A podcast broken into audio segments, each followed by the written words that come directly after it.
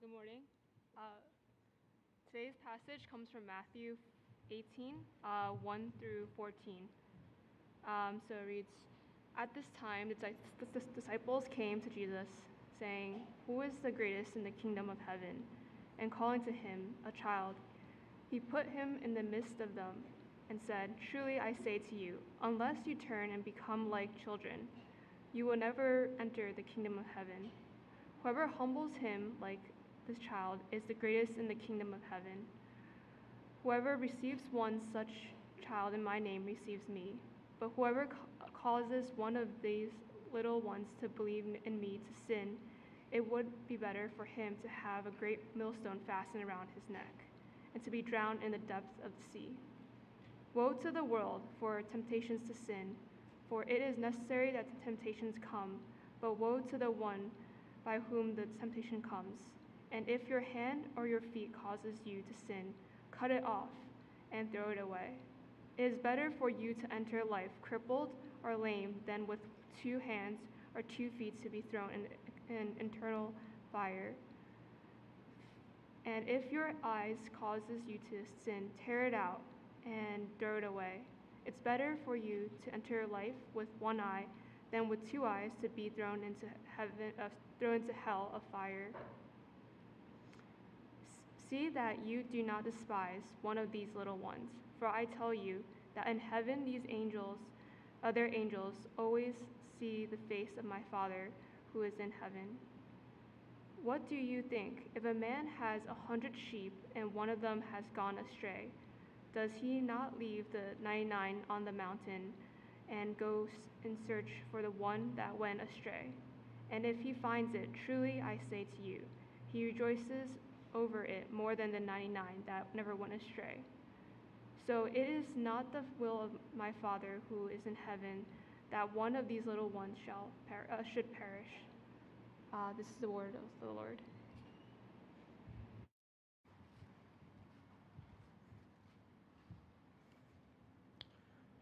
All right.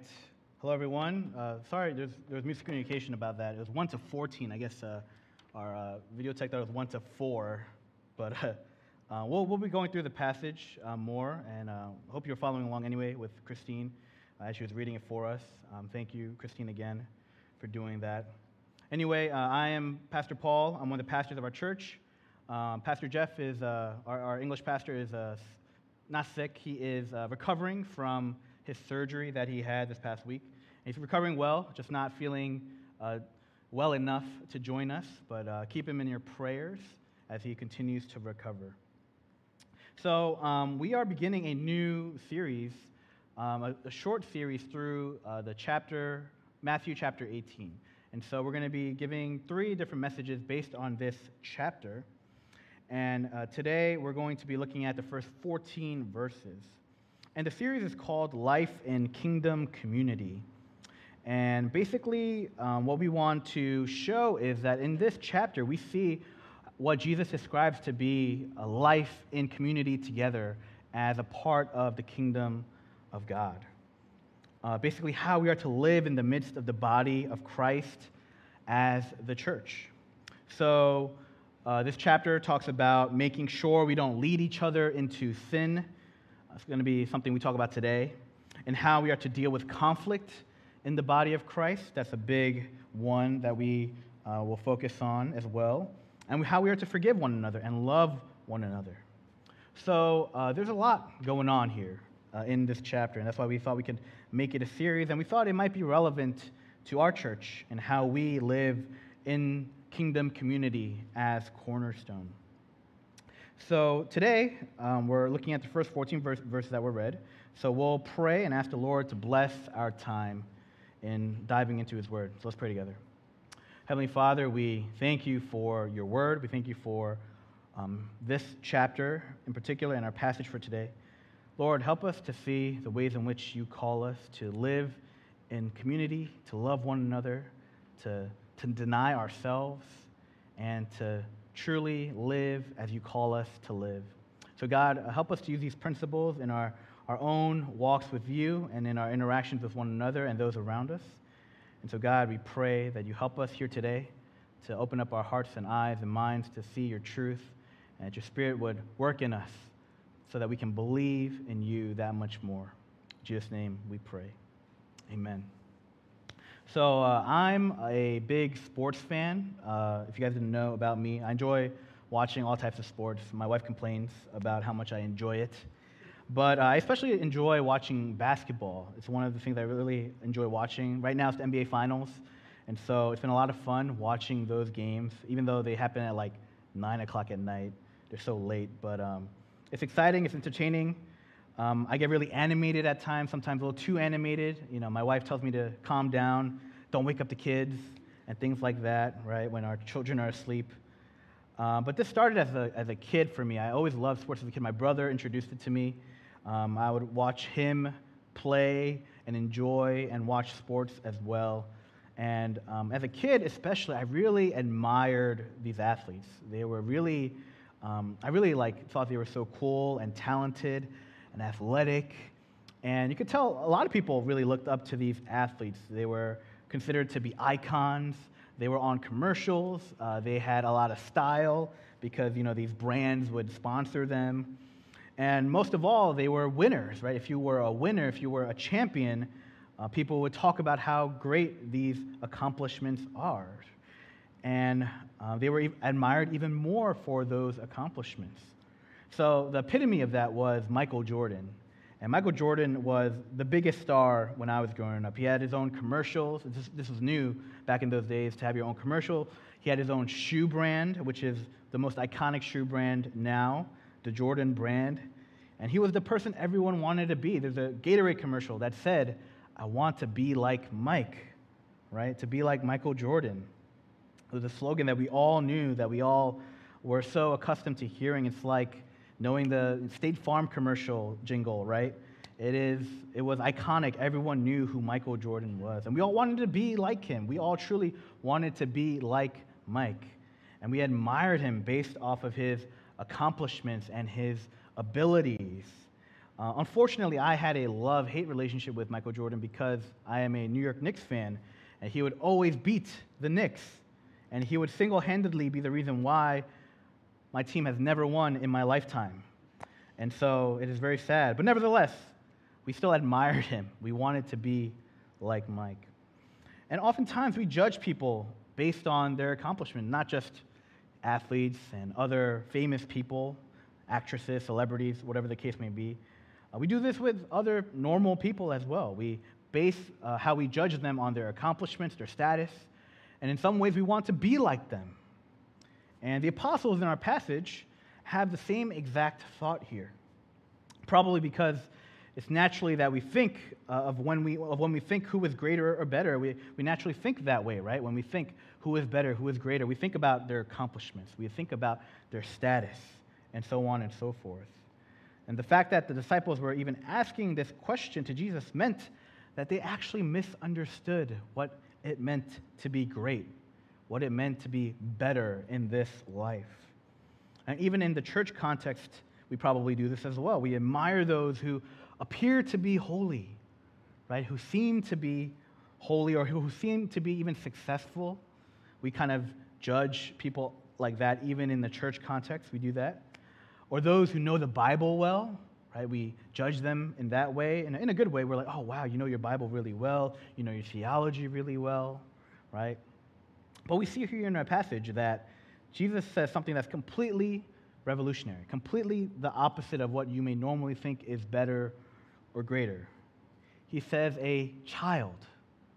A child is the greatest in the kingdom of heaven. Now, in this passage, he doesn't mean a literal child. In other passages, he actually does mean literal children. But here, he doesn't talk about, just talk about literal children, but that we are to be like a child, that we are to be like children. Verse 4 of our passage says, Whoever humbles himself like this child is the greatest in the kingdom of heaven. So, greatness as followers of Christ, as Christians, is not about what you do, your status, and your accomplishments, but it is about humility, to be humble like a child. So, why like a child? Well, a child is absolutely dependent on an adult, on a guardian or a parent. Right? They're vulnerable. And that's why we talk about protecting children at all costs. If there's any danger, who do we protect? We protect our children because they are vulnerable. They have so many years to live. We protect them and sacrifice ourselves instead. So, in the sense of being vulnerable and needy, they are humble, right? And in, in another way that a child is humble is that they have this childlike trust, right? Children will follow you and do whatever you tell them to do in many ways, right? Even the things that they shouldn't do. Uh, and a lot of times they don't do this even consciously. Right? It's just like an unconscious behavior where they know that they have to follow someone, even to just survive, even to just know that they need help. They know that they need help with basic things. Right? That's why children can be very trusting at times and they'll follow strangers into cars and we're like, "No, don't do that." Right? No, and we teach children stranger danger from early on because they're so willing to trust people.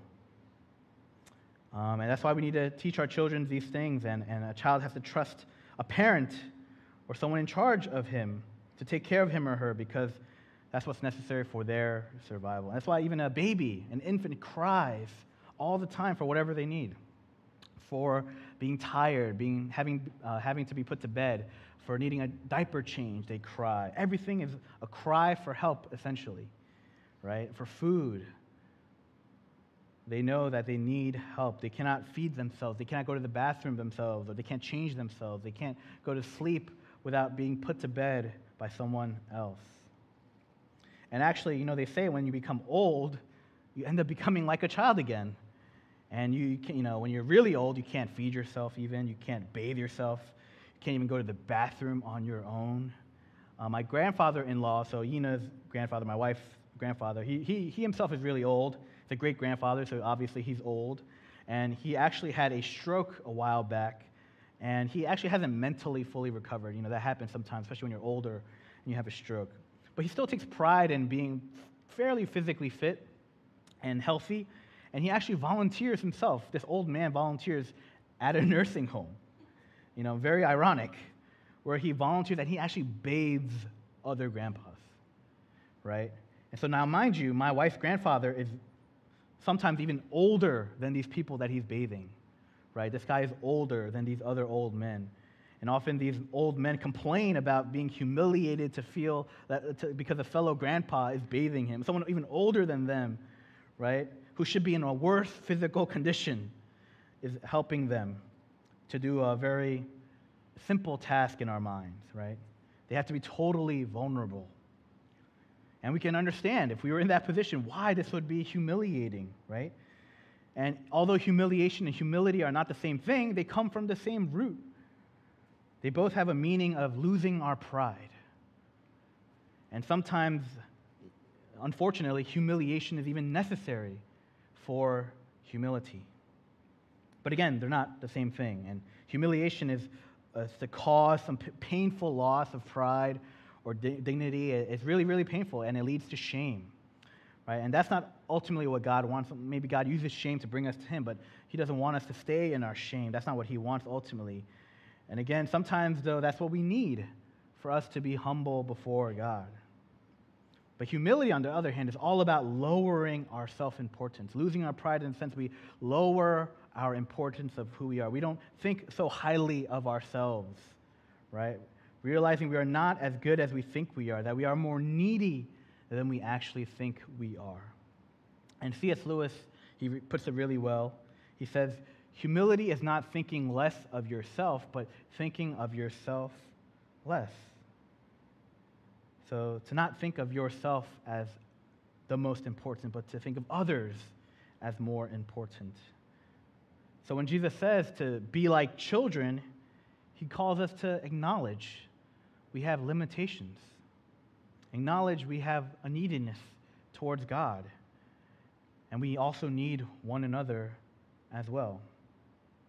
And the place where we see our neediness the most, the most profound way, is on the cross, where Jesus Christ humbly died on our behalf. to the point of death for our sake. And when we see that truth, it humbles us because we see how much we needed Jesus to save us. It is the very opposite of what the disciples initially thought of what being the greatest was all about. We think of greatness as someone who has a lot of pride, actually, right? Someone who is arrogant, who is even cocky at times, and, know, and they, they know they are great because they have a lot of confidence in themselves. Probably have thought of someone in your mind who is like this already. And in a worldly sense, that is oftentimes those who become successful um, in the world. The most successful people in our world are usually very prideful, usually very, very arrogant, very full of themselves, very determined to be successful at all costs. But Jesus actually says that's not what really matters.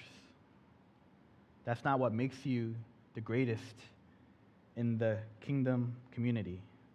It's not about being successful at all costs. It's about being humble at all costs. And so, why is humility such an important characteristic of those who live in kingdom community? Well, let's continue in our passage to see what, he, what Jesus says. And he says here in verses 5 to 6, he says, um, But whoever causes one of these little ones who believe in me to sin, it would be better for him to have a great millstone fastened around his neck to be drowned in the depth of the sea. Now, if you don't know what a millstone is, it's this heavy stone that's used for grinding up and crushing grain. So you would strap this on, uh, strap uh, uh, like a rope onto the back of a donkey, and this donkey would go around in a circle to move the stone around to grind the things up. You know, think of it like a huge coffee grinder, right? But a coffee grinder we can grind on our own. But instead, it's this huge stone that needs a, a huge donkey to move it around to grind things up. Now imagine you have that stone, this humongous stone, wrapped around your neck, and you are thrown into the ocean to be drowned. Now, execution by drowning is not common. You know, it's not common in ancient Israel. But Jesus uses this imagery anyway. And it's this hyperbole in a sense, and it's because he is emphasizing how horrible this is. It's like saying nowadays, oh, it's like a guy should be guillotined for what he did. And we should put his head on a stake and we should put him to shame for what he's done and, and laugh and mock him, right? It's very extreme to say something like this.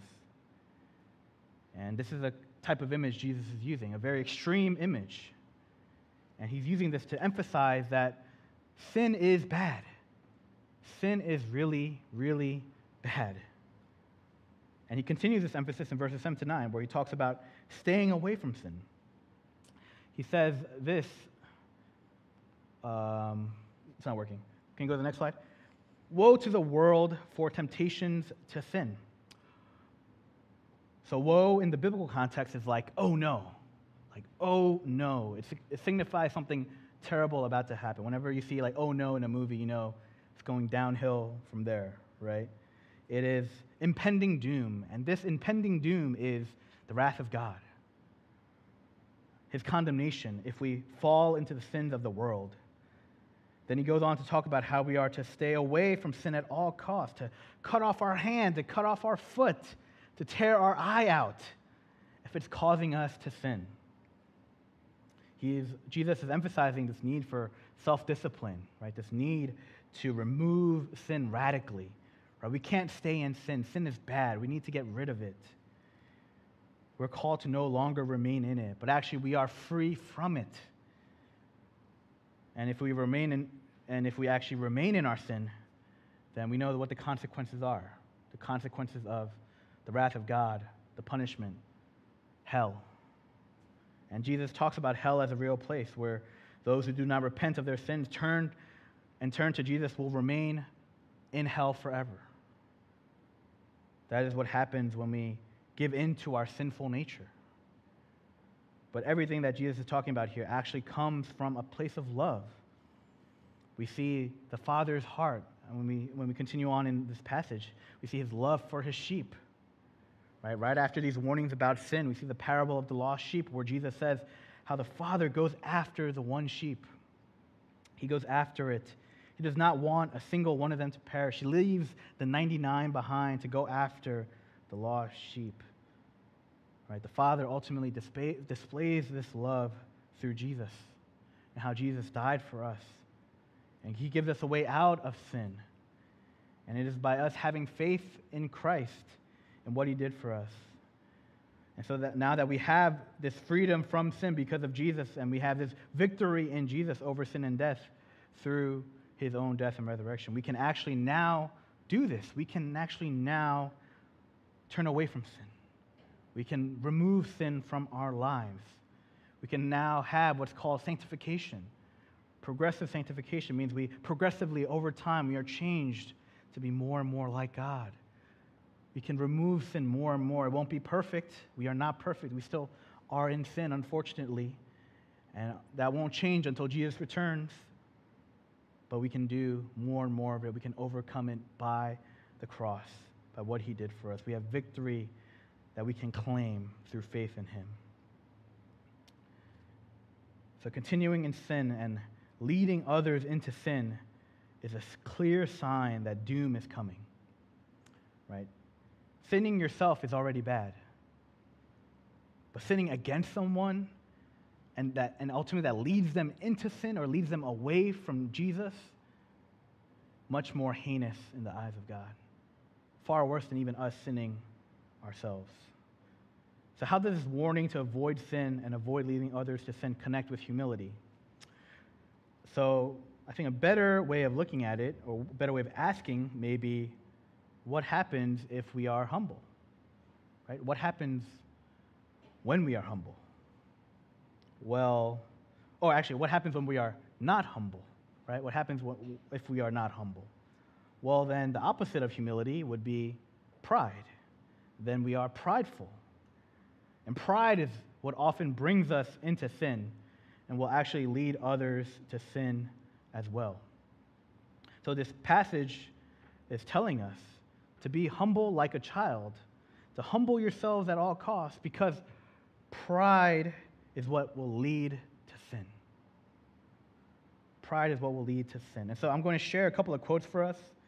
The first is by a pastor named uh, Jason Meyer, and he says this regarding pride. He says, Pride is self obsession, pride is preoccupation with ourselves. Therefore, it is a lie about reality. It says, I am worth thinking about all the time. It is an orient- orientation that wrongly assumes that everything revolves around us. So we see here from our quote that pride provokes us to sin against those around us because we are so preoccupied with ourselves.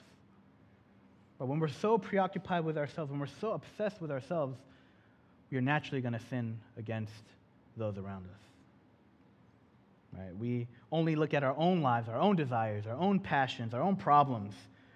So, of course, that means I'm not going to love my neighbor. Of course, that means I'm going to hurt them and use them for my own benefit.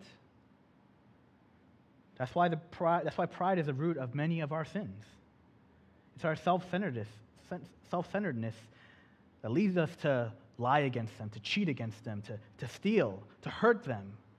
It's because we're so obsessed with ourselves and we could care less about those around us.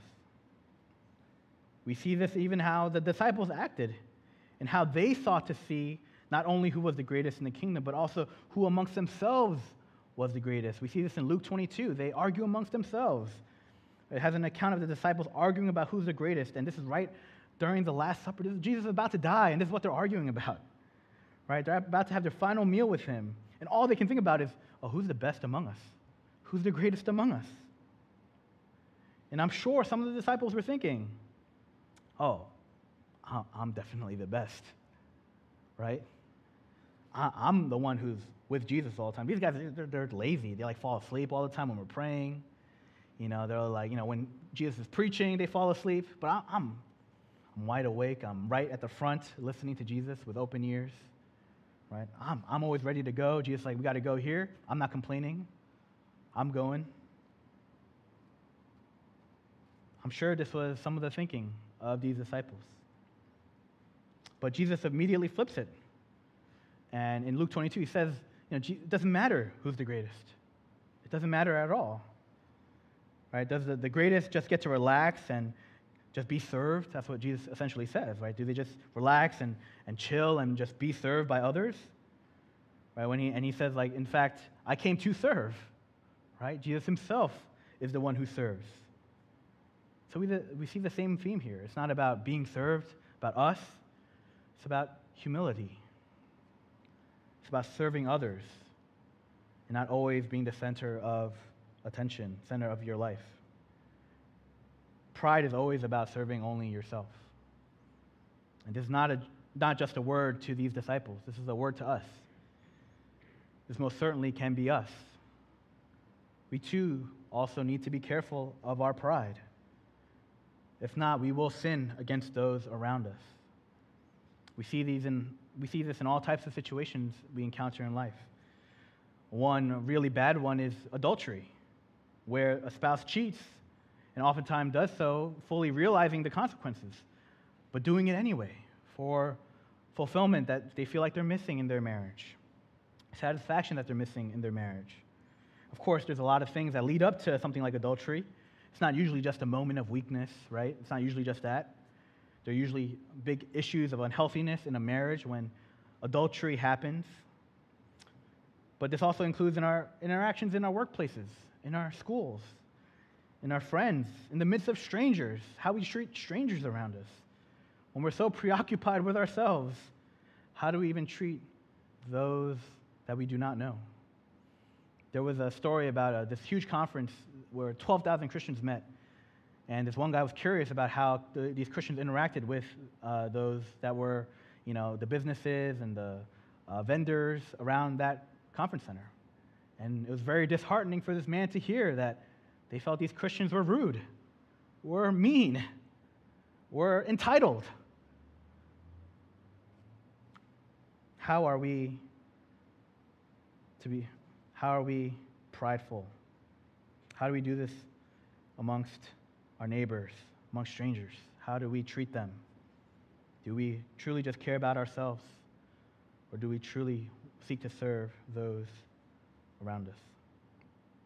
So may we be humble at all costs. The second quote I want to share is by Jonathan Edwards, and um, he's one of the more prominent American theologians. Uh, some would say he is the most prominent from the 1600s. He was actually the president of Princeton University, just a fun fact, right before he died. Um, but uh, unfortunately, recently uh, things have come out where he was uh, known to be a slave owner at the time. And we know the ways in which um, America has, has uh, been complicit in slavery or has uh, had slavery, and how Christians have been complicit in slavery uh, and in racism in those days. And even now, it's a huge sin that we continue to deal with even today. But uh, there were many things that he wrote and he did were, that were really um, noteworthy and great. Uh, but I wanted to just kind of give you that ca- caveat about him. And none of us are perfect, of course. Uh, but we don't want to throw everything that he uh, throw away everything that he said because, like I said, he's one of the more prominent American theologians. And he says this about pride, which I find to be very, very true. He says, "It is by spiritual pride that the mind defends and justifies itself in other errors and defends itself against light by which it might be corrected and reclaimed. The spiritually proud man thinks he is full of light already and feels that he does not need instruction, so he's ready to ignore the offer of it. So, because of this pride, and he talks about spiritual pride here, right? Our mind, we defend against errors to the truth, errors to the gospel. That means we're defending falsehoods. We defend error. And so pride ultimately leads others into sin by leading them away from the truth. We lead them into error, is what the passage is talking about. And we don't even realize we're doing it at times. Right? We may think we're, we're sharing godliness, we're preaching godliness and truth, but instead, sometimes we are preaching a false gospel. And we need to be wary of this and mindful of this And this is biblical, and we see in many ways people in the church were teaching false things, and we see this in the Bible again and again. And Paul writes to Timothy here about those who bring error in the church in 1 Timothy 6, 3 to 5. Uh, let me read that for us. It says, If anyone teaches a different doctrine and does not agree with the sound words of our Lord Jesus Christ and the teaching that accords with godliness, he is puffed up with conceit and understands nothing. He has an unhealthy craving for controversy and for quarrels about words, which produce envy, dissension, slander, evil suspicions, and constant friction among people who are depraved in mind, deprived of the truth imagining that godliness, godliness is a means of gain. So Paul is basically saying that those who bring this controversy and this false teaching, they're conceited. They're puffed up, they're prideful, full of pride and conceit. And false teachers, especially, they use godliness, right? They use godliness as a means of gain, meaning material wealth, right? Paul is speaking of this because it probably happened and it's happening in the church. He has witnessed it. And in church history, if you pay attention, we constantly witness this. Uh, an example now of that would be what is called the Word of Faith movement. All right? And this is better known as the modern health and wealth gospel. Right? This is a salvation by works gospel. And I don't want to name who these people are. You guys can look them up for yourselves. But you can look and you can look up this movement and see who the, one, who, the, who the main people are. But these are famous people who have shows on television. These are the people oftentimes you see on Sunday mornings as, as televangelists, all right? And these people, in many ways, are leading others away from the truth and into a false gospel. And the main issue here is that in this Word of Faith movement, they promote this idea that if you have enough faith, if you do enough good works, if you pay enough money to the church, God will bless you materialistically, right? And there's no qualifier there, no indication that you may not get what you want, that God doesn't always bless you with money if you faithfully follow Him, right? Just that if you have enough faith and if you do enough good deeds in the Lord, God will bless you. That's what these people say. And actually, if you are not rich or if you are sick, if you're not healed from your disease, you don't get a good job, if you're not wealthy, you're not in a good relationship, you don't have a good job, that means your faith is not good enough. You need to have better faith. You need to believe in God more, trust in Him more, right? If your family member doesn't believe in Jesus, if your relationships aren't repaired, you are not trying hard enough. You have to have more faith. You need to try more things, give more to the church. Now, this might sound like a Christianity that you're used to hearing, and, I, and I, I'm really sorry if that is what you're used to hearing, and if this is what you grew up with, maybe. That is not the truth. The truth is that we are in need of a Savior because of our sinfulness. And we can never earn our salvation, and so we can never have good enough faith. Or we, we can never do good enough works. But Jesus, instead, by his grace, saved us so that we don't have to do good works to be saved. We are saved by faith, by simply believing in him for what he did on the cross. So our faith is what now unites us to Christ. And even our faith doesn't even come from our own, it comes from his grace upon us, his spirit working in us to have faith. And now, when God sees our record, even with our weak faith, he sees Christ. When God sees us, he sees Christ. He sees Christ's righteousness. Christ has substituted, taken our place. That is the truth of what the gospel is. This, this, the blessing isn't money, the blessing isn't health. There's no guarantee of that. And if you look at the Bible, Christians suffered, they were martyred. You're more likely, more likely to suffer in this life when you follow Christ. That's what the Bible says. Just look at what the apostles endured. They suffered for Christ. So, this word of faith movement has this twisted idea of what the gospel is and turned it into a prosperity gospel, turned it into a health and wealth gospel. Unfortunately, so many people fall victim to this. And many of these churches have thousands and thousands of followers and people. but also many have been hurt by this gospel. Many people have given all their money and dedicated so much of their time and energy to serve these different movements, but saw how evil it was, saw how corrupt it was, saw how it was all about money. That's all they cared about. And it was unloving, and they were just used and abused. Steve Viars, a, a professor, Christian professor, says this about the Word of Faith leaders. He says, Word of Faith leaders see themselves as bringing a new spiritual revelation to the body. This revelation knowledge is limited to the few who can receive it. The rest of us are at a disadvantage. This is elitism, this is spiritual pride. So, because of their desire for fame and fortune, they bring forth this gospel that sounds appealing, it sounds good, it sounds godly. Who wouldn't want more money and better health?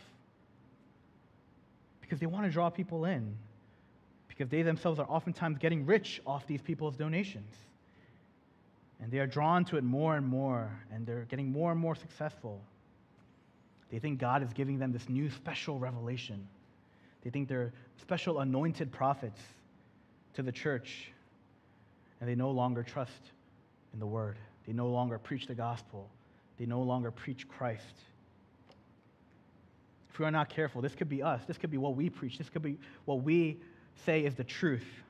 We have the capability of doing this ourselves, of hurting others in such a way that may lead Christians to reject the gospel. It's not just to point out, oh, look at these false teachers, be, you know, be careful of them. Of course, be careful of these false, false teachers. But this should be leading us to look within ourselves, to see the ways that we are proud, that we believe in a false gospel, that we live out a false gospel and lead others away because we have a false gospel. It's not just for pastors and leaders as well.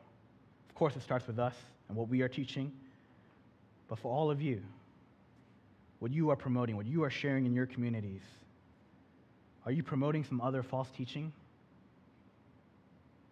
Perhaps it's works-based teaching. Perhaps this God will bless you if you're good. Maybe that's the false teaching that we're doing. So may this remind us of how careful and mindful we need to be as a local church. And, that's just one example. There are other ways in which this happens, in which pride has caused so much damage in the church. There's been a huge scandal, scandals of domestic and child abuse. And the, the largest denomination in our country, Southern Baptist Convention, has this huge report about it. And you know, this church, in many ways, lines up with us in what we believe. What they believe is, in many ways, what we believe. And they have a huge problem of sexual abuse, child abuse among their leadership and individual churches. And there's a lot of issues of cover up. And we see this in the Catholic Church, what has happened there over the course of history, which has been notorious for covering up abuses as well. And the thinking here in terms of these types of cover ups is that we think we can get away with it, right? We think we can brush it off. We think, you know, this will create unity. This, you know, if we let this come out, this will be disunity. This will create chaos in the church. And so, you know, we think we're doing something godly by you know, brushing it off by making sure this person doesn't say anything about their abuse. And we think we can do that as, especially leaders because we have the authority, right? We're given authority given to us by God. And we don't need to be held accountable. It's okay. Like, it's better for the unity of the church instead. And this is not new. This is real and evident. We see this all the time in churches around us. And that makes this plea that much stronger. Be humble at all costs because there are consequences. Not just in the next life, not just hell, but now there are consequences. So many people turning away from Christ because of our actions or our inactions. So, brothers and sisters, be humble at all costs. Look to the cross. The cross is where we lay down our crowns because Jesus laid down his life. The humble king who gave his life for the ransom of many. And if we already think, yeah, I'm pretty humble, I'm, I'm not that selfish, I'm not that arrogant, I'm pretty good, well, that already may be the problem. If that's how we're thinking, we will be much more prone to sin against each other and lead others into error away from the truth. We should never, ever think we are humble enough. Our hearts are so prone to sin, to be proud. So may God help us over and over again to have a desire to be more and more humble in our lives. And whenever we begin to feel proud of ourselves, look to the cross. Look to Christ and see what he did. He did something that we could never do. Our great king humbled himself for us because we could not save ourselves. How, how could we be proud? How could we, be, how could we boast of anything that we did not do at all? We did not save ourselves. We look to Jesus for what he did. We are utterly in need of a Savior. And may that truth, may the truth of the gospel humble us so that we can grow in our holiness and our faithfulness. And so that we would never be blinded from the truth of the gospel. And that we would love one another, that we would be kind to one another, that we would display this light of Christ to one another, and to truly live in kingdom community as God calls us to. May the Lord help us all in this. Let's pray together.